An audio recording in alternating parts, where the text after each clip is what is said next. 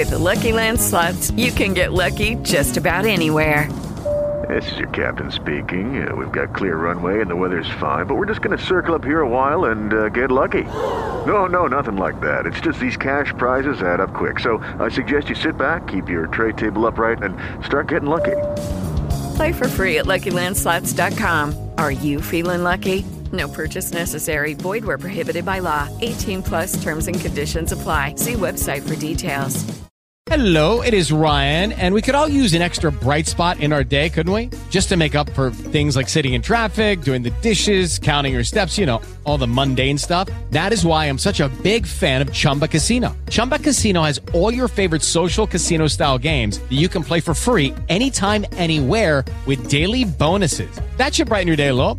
Actually, a lot. So sign up now at chumbacasino.com. That's chumbacasino.com. No purchase necessary. VGW Group. Void were prohibited by law. See terms and conditions. 18 plus. Buongiorno e ben ritrovati cari amici di Economia Italia. Buongiorno, buongiorno, buongiorno. Come state? Spero tutto bene perché oggi ci divertiamo, ci tiriamo addosso anche un po' di bimbi molto particolari, vediamola così, visto che mi sono già tirati addosso nel corso delle ultime ore, quindi perché non esagerare? E vi ricordo ovviamente di sostenere il canale con un abbonamento o nel caso non vogliate sottoscrivere un abbonamento, lo capisco perfettamente, visto che c'è l'inflazione che galoppa, come al solito, potete farlo con un bellissimo like che aiuta il canale. È brutto dirlo, non mi piace, però purtroppo l'algoritmo funziona così e questo è il mezzo di comunicazione che ho scelto, quindi colpa mia sotto certi aspetti, datemi una mano sotto certi altri. Buongiorno anche a Gabriele che ricorda di mettere like, esatto, di non fare i, furbetti. Buongiorno, buongiorno Leo, Marco e chiunque ci sta seguendo in differita oppure non è in chat. Detto ciò, da dove nasce questo video di oggi, eh, questa live, questa discussione, questo eco-rent, come piace chiamarli a me? Nasce da una discussione su Threads eh, che sto utilizzando un po' per sondare il terreno delle nuove generazioni, new generation, o comunque delle persone che si sentono gio- gio- giovani e contro Elon Musk. E eh, questa discussione la trovate velocemente eh, sul mio profilo, una discussione che è nata appunto da una tabella del Sole 24 ore, tabella molto interessante che ci dice più o meno quante sono le partite IVA in Italia sotto regime forfettario po' come ci aspettavamo con eh, l'aumento del limite a 85.000 euro, molte partite IVA sono diventate forfettarie, praticamente diciamo quasi un 50%, moltissime quindi possiamo dirci. La cosa interessante è vedere qual è il reddito medio di queste partite IVA. E soprattutto io ho lanciato questa questa discussione con una provocazione, un po' come da titolo, cioè se sei indipendente in Italia ti tassiamo fino alla morte, se sei un furbetto che fa meno di 85.000 euro, eccoti un regime agevolato. Cosa intendo dire ti tassiamo fino alla morte? Beh, banalmente andiamo a guardare qual è la tassazione all'interno del regime ordinario dipendente. Ci accorgiamo che l'IRPEF in Italia colpisce con l'ultima aliquota su persone che prendono 3.000-3.500 euro. Questo non vuol dire che stanno male queste persone, stanno molto bene, ci mancherebbe, però diciamo vedere l'ultima aliquota, l'ultimo scaglione piazzato lì fa molto riflettere, oltre che la questione legata ai contributi. Eh, Tre Corne dice: Buongiorno, quando faccio una fattura dal regime ordinario sono meno competitivo rispetto alla stessa fattura in regime forfettario. Direi che l'equità è un'altra cosa. Esatto, Tre Corone, scusami, non Tre Corne. Eh, Tre Corone dice una cosa correttissima, su cui eh, mi soffermerò fra qualche istante. Detto ciò, eh, la cosa interessante è vedere come è stata distrutta l'equità orizzontale anche sul fisco. Ieri parlavamo dell'equità orizzontale sul welfare, quindi facciamo anche un po' di riferimento a questa equità orizzontale sul fisco. Uh, qui ho prodotto io alcuni esempi e ne ho presi anche altri dall'Osservatorio uh, dei conti pubblici italiani, che secondo me ha fatto un buon lavoro con questa slide. Uh, questa slide va a paragonare il regime ordinario, il regime forfettario e il lavoro dipendente. Vado brevemente per sommi capi a spiegarvi le differenze. Nel regime ordinario abbiamo la possibilità di dedurre dal nostro fatturato tutta una serie di costi che decide lo Stato, cioè se io sostengo un costo in regime ordinario collegato alla mia attività di impresa, posso scaricarlo.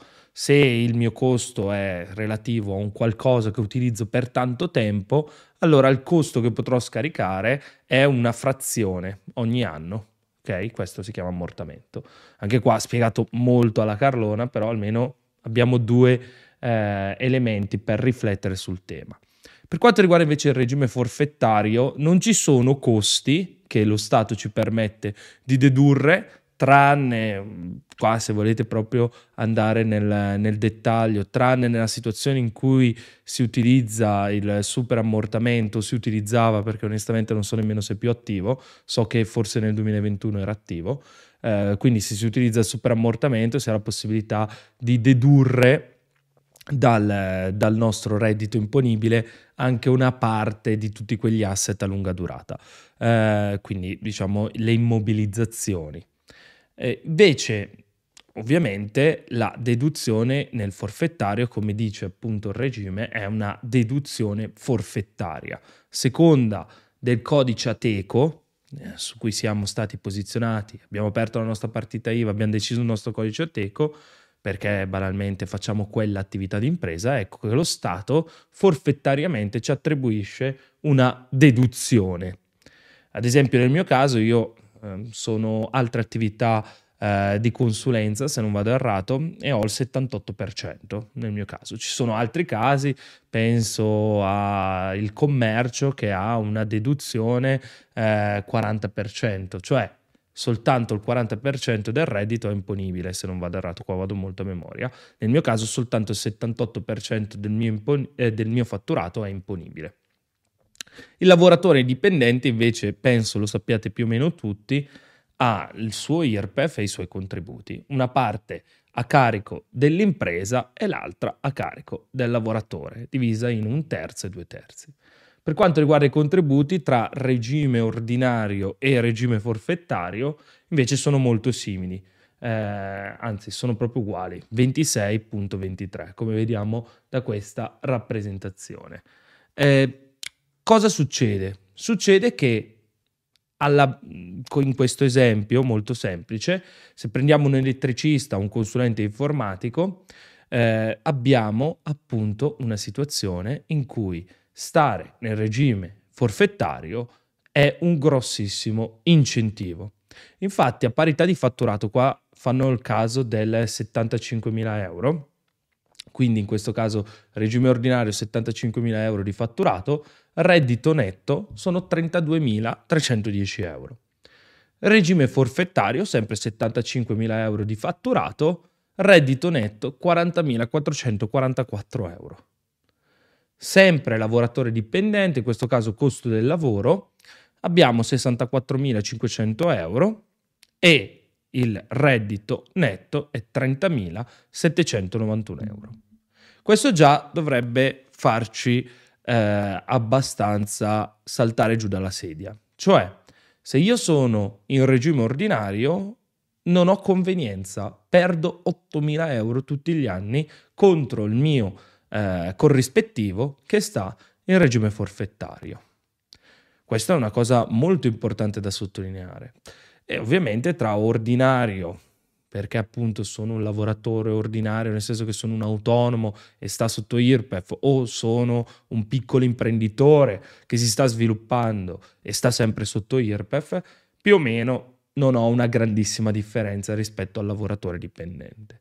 Qui è importante notare ovviamente che non sono state considerate tutta una serie di agevolazioni specifiche relative al singolo individuo, si è preso una persona media che quindi non ha particolari detrazioni, deduzioni e cose di questo tipo. Allo stesso modo sul regime ordinario sono stati imposti gli stessi costi del regime forfettario, quindi forfettariamente si è deciso di applicare gli stessi costi.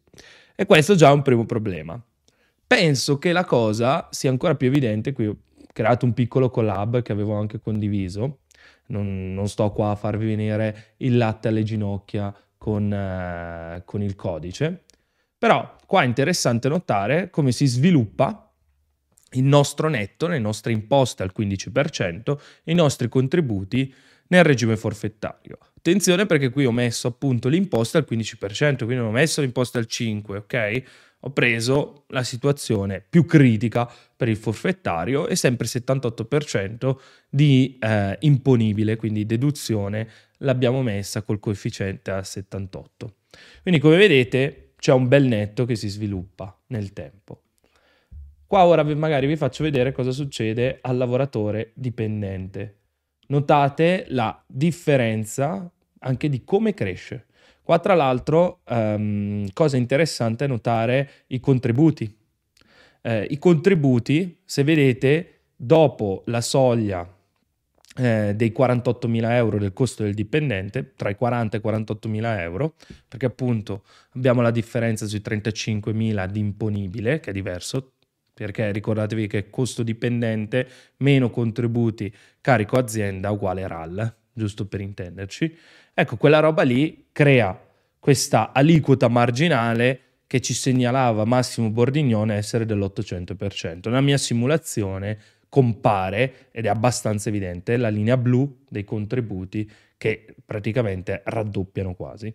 Si nota meno invece quella tra eh, il 25% di eh, 25.000 euro di imponibile, perché ovviamente le cifre sono un pochino più piccole. Anche lì però parliamo di, una, di, una, di uno sbalzo circa del 200%, che non è poca roba.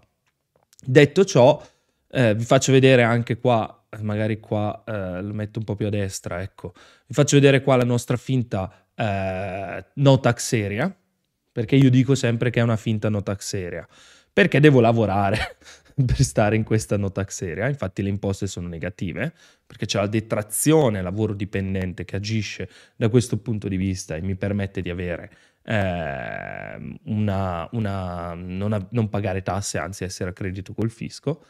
E se notate appunto la crescita del reddito ha un'inclinazione molto più bassa. Paradosso, io sono andato oltre rispetto a OCP Paradosso, ehm, 80.000 euro, 35 rotti di netto. 80.000 euro di costo per l'azienda, 35.000 euro.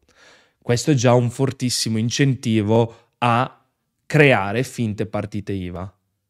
Sia dal lato dell'impresa, spendo di meno per dare di più al lavoratore, sia dal lato del lavoratore, lavoro le stesse ore, faccio la stessa cosa, e ho la possibilità di portare a casa più netto.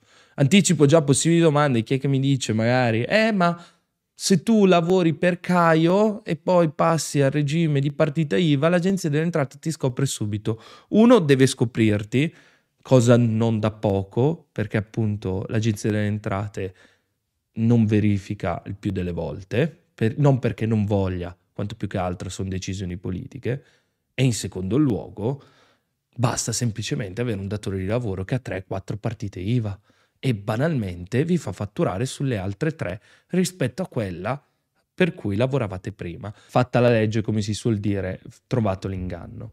Ora vi metto qua invece eh, sempre qua una mia eh, rappresentazione, poi magari se siete interessati il, il codice ve lo passo su Colab o su GitHub. Questo è il regime ordinario. Quindi anche qui più o meno vediamo la stessa cosa che vedevamo eh, rispetto al lavoratore dipendente. Ultima eh, elaborazione, secondo me quella più interessante, però mi serviva per farvi capire da dove ho derivato i dati, è il confronto del netto. E il confronto del netto, secondo me, la dice lunga sull'equità orizzontale. Cioè, ad esempio, se io sono in un range di fatturazione di 80.000 euro, ok? Quindi ho lo stesso imponibile verso il fisco, la mia tassazione è completamente diversa. Infatti ho un netto che è completamente diverso, che non ha alcun senso. Perché appunto un sistema equo dovrebbe prevedere che a parità di prodotto io vada a pagare le stesse imposte. Questa è una cosa sbagliata, non ha alcun senso avere due imposte diverse sulla base eh, di regimi diversi. Non ha alcun senso. Questa si chiama equità orizzontale. Come vedete, sotto i 40.000 euro non è così eccessiva, ma quando si inizia a superare questa soglia, il divario si allarga moltissimo. Questo è un incentivo, eh, ripeto, a avere aziende piccole, a avere eh, singoli dipendenti e soprattutto è un danno sia per il welfare che per le persone banalmente che rispettano le norme. Rispettano le norme. Questo è un gravissimo errore. La cosa che mi fa più specie è vedere appunto quegli autonomi reali. Nel mio caso io faccio tante attività e quindi ovviamente mh, mm, non posso essere un dipendente, eh, lavoro per tante aziende, quindi figurarsi, però appunto a vedere questi autonomi reali che difendono questo regime anche andando a difendere i furbetti. È una cosa veramente assurda e eh, non ha alcun senso. Non ha alcun senso che esista una situazione di questo tipo e mi fa veramente, mi fa veramente pensare a come intendiamo noi lo Stato. Cioè l'idea è quella per cui dobbiamo sempre cercare un sussidio da parte dello Stato e in questo caso il sussidio è l'avere meno imposte. Eh, sì, qualcuno sicuramente avrà fatto il meme su aliquota, aliquota. Esatto, esatto, ecco, l'ho beccato, l'ho beccato. Eh, invece di incenerire le microaziende, noi le incentiviamo. Sì, esatto, noi le incentiviamo, ma soprattutto nascondiamo, questa è una cosa interessantissima, nascondiamo eh, questi problemi. Perché nascondiamo questi problemi? Perché quando si è insediato il governo Meloni, dalla NADEF sono scomparse degli allegati. Infatti sono stati pubblicati più tardi. Perché? Perché banalmente eh, il governo Meloni non aveva l'intenzione di far sapere come era andata l'indagine conoscitiva di Mario Draghi sul forfettario. Ora, io spero che sia poi stata pubblicata nella sua interezza, però guardando l'analisi praticamente si sofferma su alcuni punti, poi magari ci andiamo, non presentando appunto i risultati nella, sua, nella loro complessità. Ok, questo è un altro aspetto. Sì, Milano Saima, sono anche io un forfettario ovviamente. Eh, mi fa piacere vedere che i miei colleghi del settore siano dei morti di fame a livello di dichiarato, anche questo è vero. Come faceva notare prima un utente in chat, se non vado errato, tre, tre corone, ecco, il regime forfettario va a creare un incentivo a scegliere una, una collaborazione con un lavoratore autonomo eh, in regime forfettario piuttosto che in regime ordinario. Questo appunto per l'effetto IVA, senza contare che appunto questo regime stimola l'evasione di consenso. Cos'è l'evasione di consenso? L'evasione di consenso è quella cosa per cui io non ti emetto fattura perché tanto costa uguale, ok? Non c'è grande differenza. Magari ti faccio anche uno sconto, ok? Non hai alcun incentivo nel portarti a casa la detrazione IVA da questo punto di vista e quindi banalmente andiamo d'accordo così. Quindi la fattura viene pagata in nero banalmente o attraverso altri escamotage molto molto semplice. Anche questo è un effetto che va considerato quando si fa un'analisi sul regime forfettario perché c'è più beneficio nel lavorare separati a un certo punto piuttosto che creare aggregazioni. E noi sappiamo che le sinergie sono un elemento importante anche nella crescita eh, di un paese. Più le aziende rimangono piccole, più il paese fattura di meno, meno PIL genera. Questo non significa andare contro ehm, le piccole imprese o quelle imprese che si concentrano su eh, su un particolare frammento del mercato, su una particolare linea di business e via discorrendo. Anzi, queste purtroppo sono eh, colpite da questo stimolo verso una dimensione del piccolo e bello. Ma bisognerebbe appunto incentivare la crescita dimensionale. Se io ho un tetto sui 65 o sugli 80 o sugli 85k a seconda di ecco che io non ho incentivo a crescere, non ho incentivo a svilupparmi, tra l'altro non ho neanche incentivo ad assumere sotto il regime forfettario, anche questo è un altro aspetto, secondo me, da tenere ben presente. Eh, I privati la mia IVA se la cuccagnano tutta, giusto? Bravo Tre Corne, bravo, bisogna fare così. eh, io devo spiegare al cliente perché il mio collega non fa pagare l'IVA, visto che loro in massima parte con i privati. Sì, esatto. Il massimo, ecco, il regime forfettario per chi è che vuole eh, alzare il mignolino dipende a seconda di, ci sono i contributi ex EMPAS e mh, mm, l'anticipo contributivo del 4% se non vado errato. Sono delle cose veramente a margine che contano pochissimo, però se qualcuno è interessato e vuole approfondire, sicuramente può essere uno spunto di riflessione. La cosa interessante, perché qualcuno potrebbe dire sì, ma eh, anche all'estero ci stanno i forfettari o comunque gli autonomi, self-employment e via discorrendo, e vedere quanto sono eh, presenti i forfettari in Italia. Ad esempio, in Italia il self-employment rate, cioè il tasso di autonomi sul, sulla percentuale dei, dei lavoratori è del 21.5%.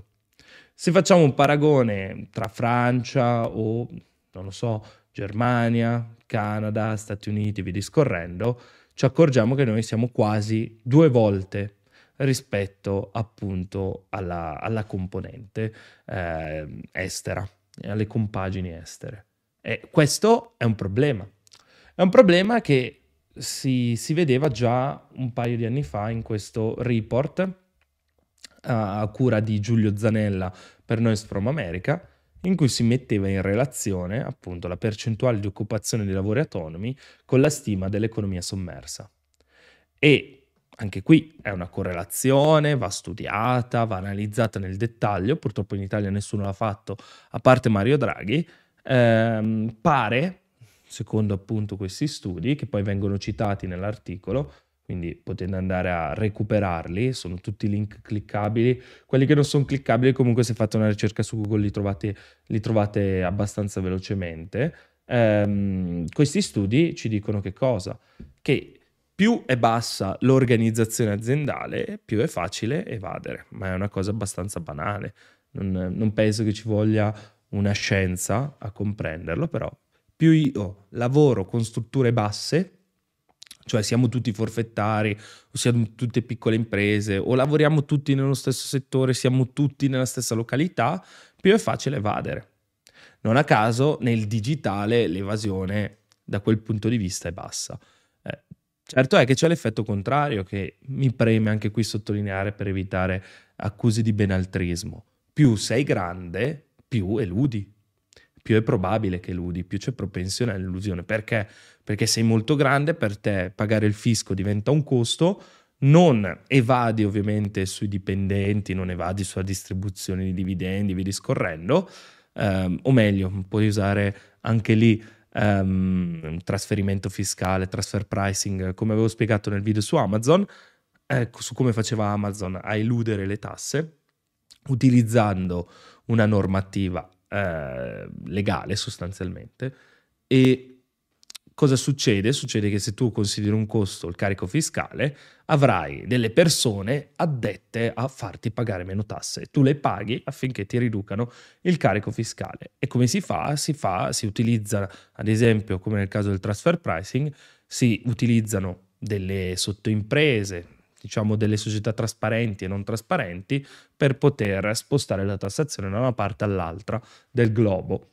E, e quindi c'è questa situazione, per cui non è che dobbiamo dirci per forza di cose che grande, è bellissimo, che non evade, non elude, via discorrendo.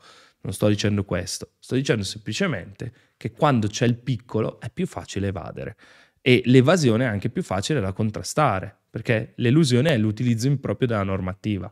L'evasione è il non dichiarato, che è un altro elemento. Questa è un'altra cosa che mi interessava mettere in evidenza. E, e, nulla, se noi andiamo ad esempio a vedere quello che dicono UPB, eh, Banca d'Italia, la NADEF il MEF, ci accorgiamo che ci sono tutta una serie di problemi legati a questo regime.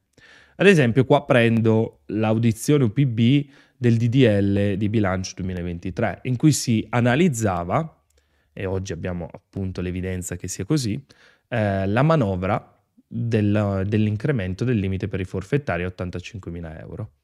E cosa si diceva?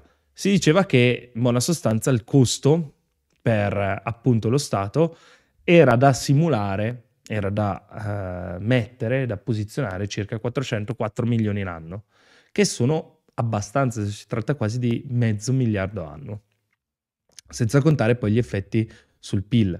Eh, secondo le, le simulazioni dell'UPB, su circa 170.000 soggetti con ricavi o compensi compresi tra 65 e 85 mila euro, quelli che rispettano tutti i requisiti di legge e trarrebbero vantaggio dall'ingresso nel regime forfettario sono circa 60.000. Quindi sono un po' di partite IVA.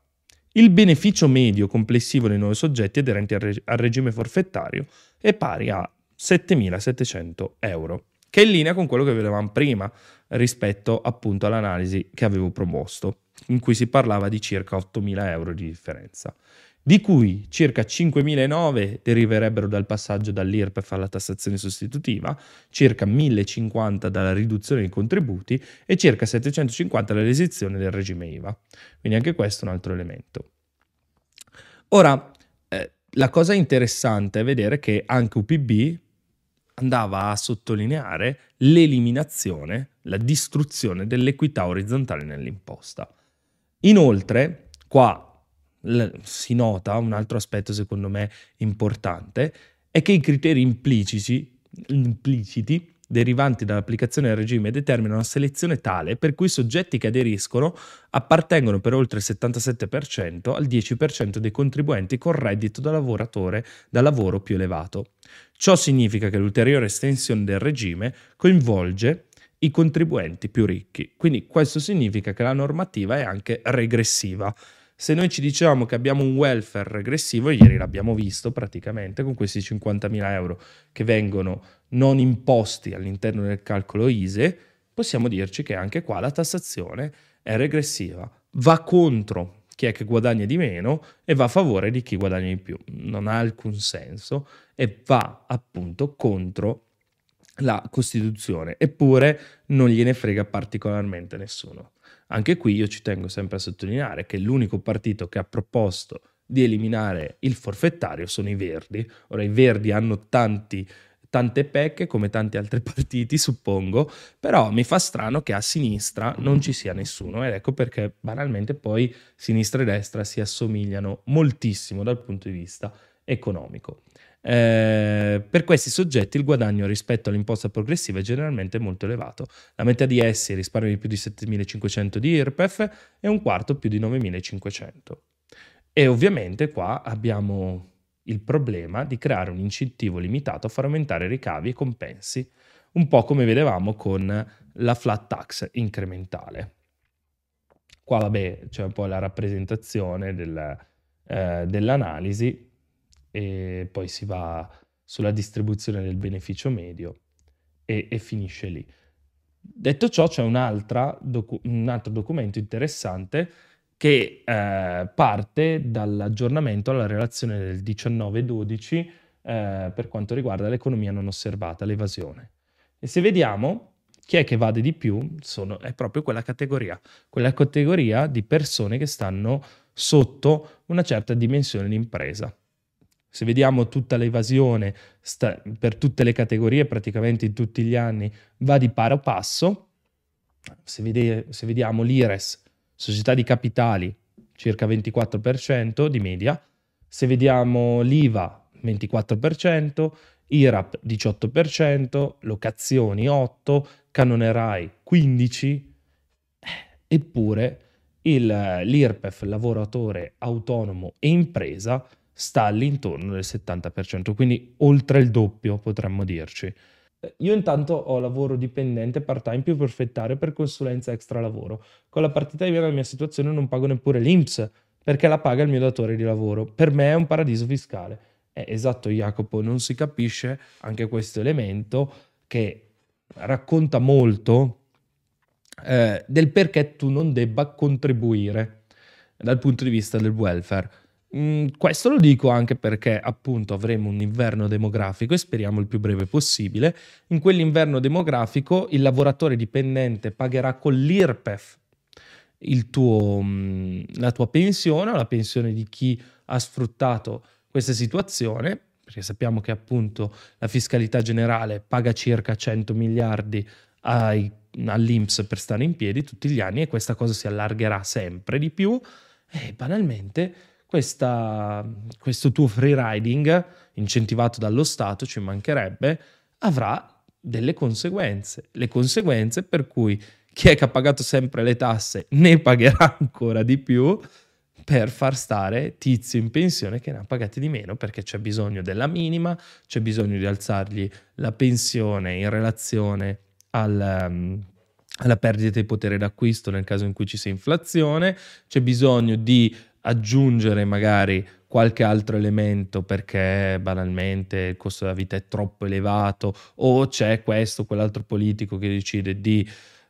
dare un, una qualche mancetta al pensionato di turno e via discorrendo e si creano appunto queste inequità. Questo è il problema. Secondo me questa dice un po' tutto del problema che era stata richiesta appunto da Mario Draghi e questa relazione in verità non si concentra eh, sul regime forfettario, si va a prendere tanti regimi, come ad esempio qua c'è la parte relativa alla cedolare secca, ok? Quella sul forfettario è molto interessante perché in prima istanza ci racconta che i minimi, i gap minimi dell'imposta sono molto molto simili rispetto al forfettario. Già questo è un problema. E in secondo luogo ci dice anche quanti sono i falsi minimi sul totale, circa un 25%, poco meno, ok? Negli anni, nel 2012, 13 e 14. Probabilmente la tendenza è molto simile. Bisognerebbe avere un'analisi più seria, cosa che questo governo non fa. Eh, e dopodiché possiamo vedere appunto l'adesione per i singoli settori, ma la cosa più interessante, secondo me, è guardare la distribuzione dei, dei, ricavi dichiarati per gli anni di imposta 2016-2019. Infatti, scrive eh, qua il MEF, la discontinuità registrata attorno alla soglia dei 65.000 euro sembra suggerire la presenza di una autoselezione dei contribuenti al di sotto della soglia dei 65.000 euro nel 2019. Tuttavia, la presenza o meno di questo fenomeno deve essere valutata più approfonditamente attraverso analisi inferenziali appropriate. A tal fine si utilizza, e qua spiegano eh, la specifica che vanno a utilizzare, quindi l'obiettivo è capire se in presenza di una manipolazione dei ricavi e dei compensi dichiarati da parte dei contribuenti, al fine di beneficiare dei vantaggi dell'imposta sostitutiva del 15% prevista dal regime forfettario, appunto le persone spostano o sottodichiarano eh, il, proprio, il proprio reddito. In assenza della policy, i ricavi dovrebbero distribuirsi senza discontinuità. Invece, con l'introduzione di una flat tax, si, sino a una certa soglia può generare comportamenti anomali in corrispondenza della soglia medesima. Dunque il manipulation test consente di stimare la densità delle unità vicine alla soglia. E quindi qua ci racconta proprio che c'è un problema. E quindi con l'aumento a 85.000 euro noi chi è che stiamo aiutando? Stiamo aiutando tutti questi furbetti, chiariamoci, per quello che poi ho deciso di chiamare così la live e anche la provocazione, stiamo aiutando tutti quei furbetti che banalmente prima non dichiaravano. Possiamo dirci tranquillamente che il regime forfettario è uno di quei regimi che andrebbe eliminato. Quantomeno bisognerebbe tornare al regime dei minimi, c'è poco da dire, e bisognerebbe prevedere un phase out di uscita. Phase out che Fortunatamente qua il governo Meloni ha imposto, ma è un phase out che fa ridere. Questo è un altro problema italiano che nessuno vuole, vuole affrontare. Lo Stato italiano non vuole combattere l'evasione, nessuno, detto francamente, perché tra il 2016 e il 2023 abbiamo assistito al governo di Renzi, quindi sicuramente c'era un governo che oggi possiamo attribuire al terzo polo o comunque al centro, c'era dentro anche Calenda e via discorrendo, e larga parte di quelli che stanno in azione, quelli che stavano nel terzo polo, supportavano quelle politiche, vuoi in Parlamento, vuoi fuori, vuoi al governo, vuoi fuori, vuoi nei vari ministeri, eccetera, eccetera. Successivamente abbiamo visto il governo di Conte e della Lega, il governo di Conte del PD e il governo appunto di Mario Draghi che ha tentato quantomeno di mettere in evidenza il problema con questa relazione che vi invito a recuperare nella sua interezza e ovviamente poi questo governo di centrodestra che è platealmente in accordo con il concetto di evasione per necessità. Quindi c'è poco da aggiungere. Quando io avevo proposto nel partito dei basati l'eliminazione del forfettario, intendevo proprio questo. Il forfettario crea inequità nell'imposta, crea danni al welfare, crea danni sul gettito dello Stato, crea danni alla crescita del paese e c'è poco altro da dire. E crea poi anche tutte quelle situazioni di precarietà che la sinistra denuncia ogni 3x2, non comprendendo che parte di quelle situazioni di precariato sono proprio da attribuire a questo regime. Questo è un altro problema italiano che nessuno vuole affrontare. Potrebbe diventare il motto del canale. Sì, esatto, esatto. Eh, potremmo dirci, dirci così. Va bene, io mi pare di aver detto tutto per oggi. Vi ringrazio per questo scoppiettante inizio 2024, visto che ieri c'è stata molta, molta, molta, molto movimento rispetto alla live sul welfare, quindi spero che anche questa vi sia piaciuta e noi ci vediamo a questo punto domani. Statemi discretamente bene e alla prossima. Ciao ciao!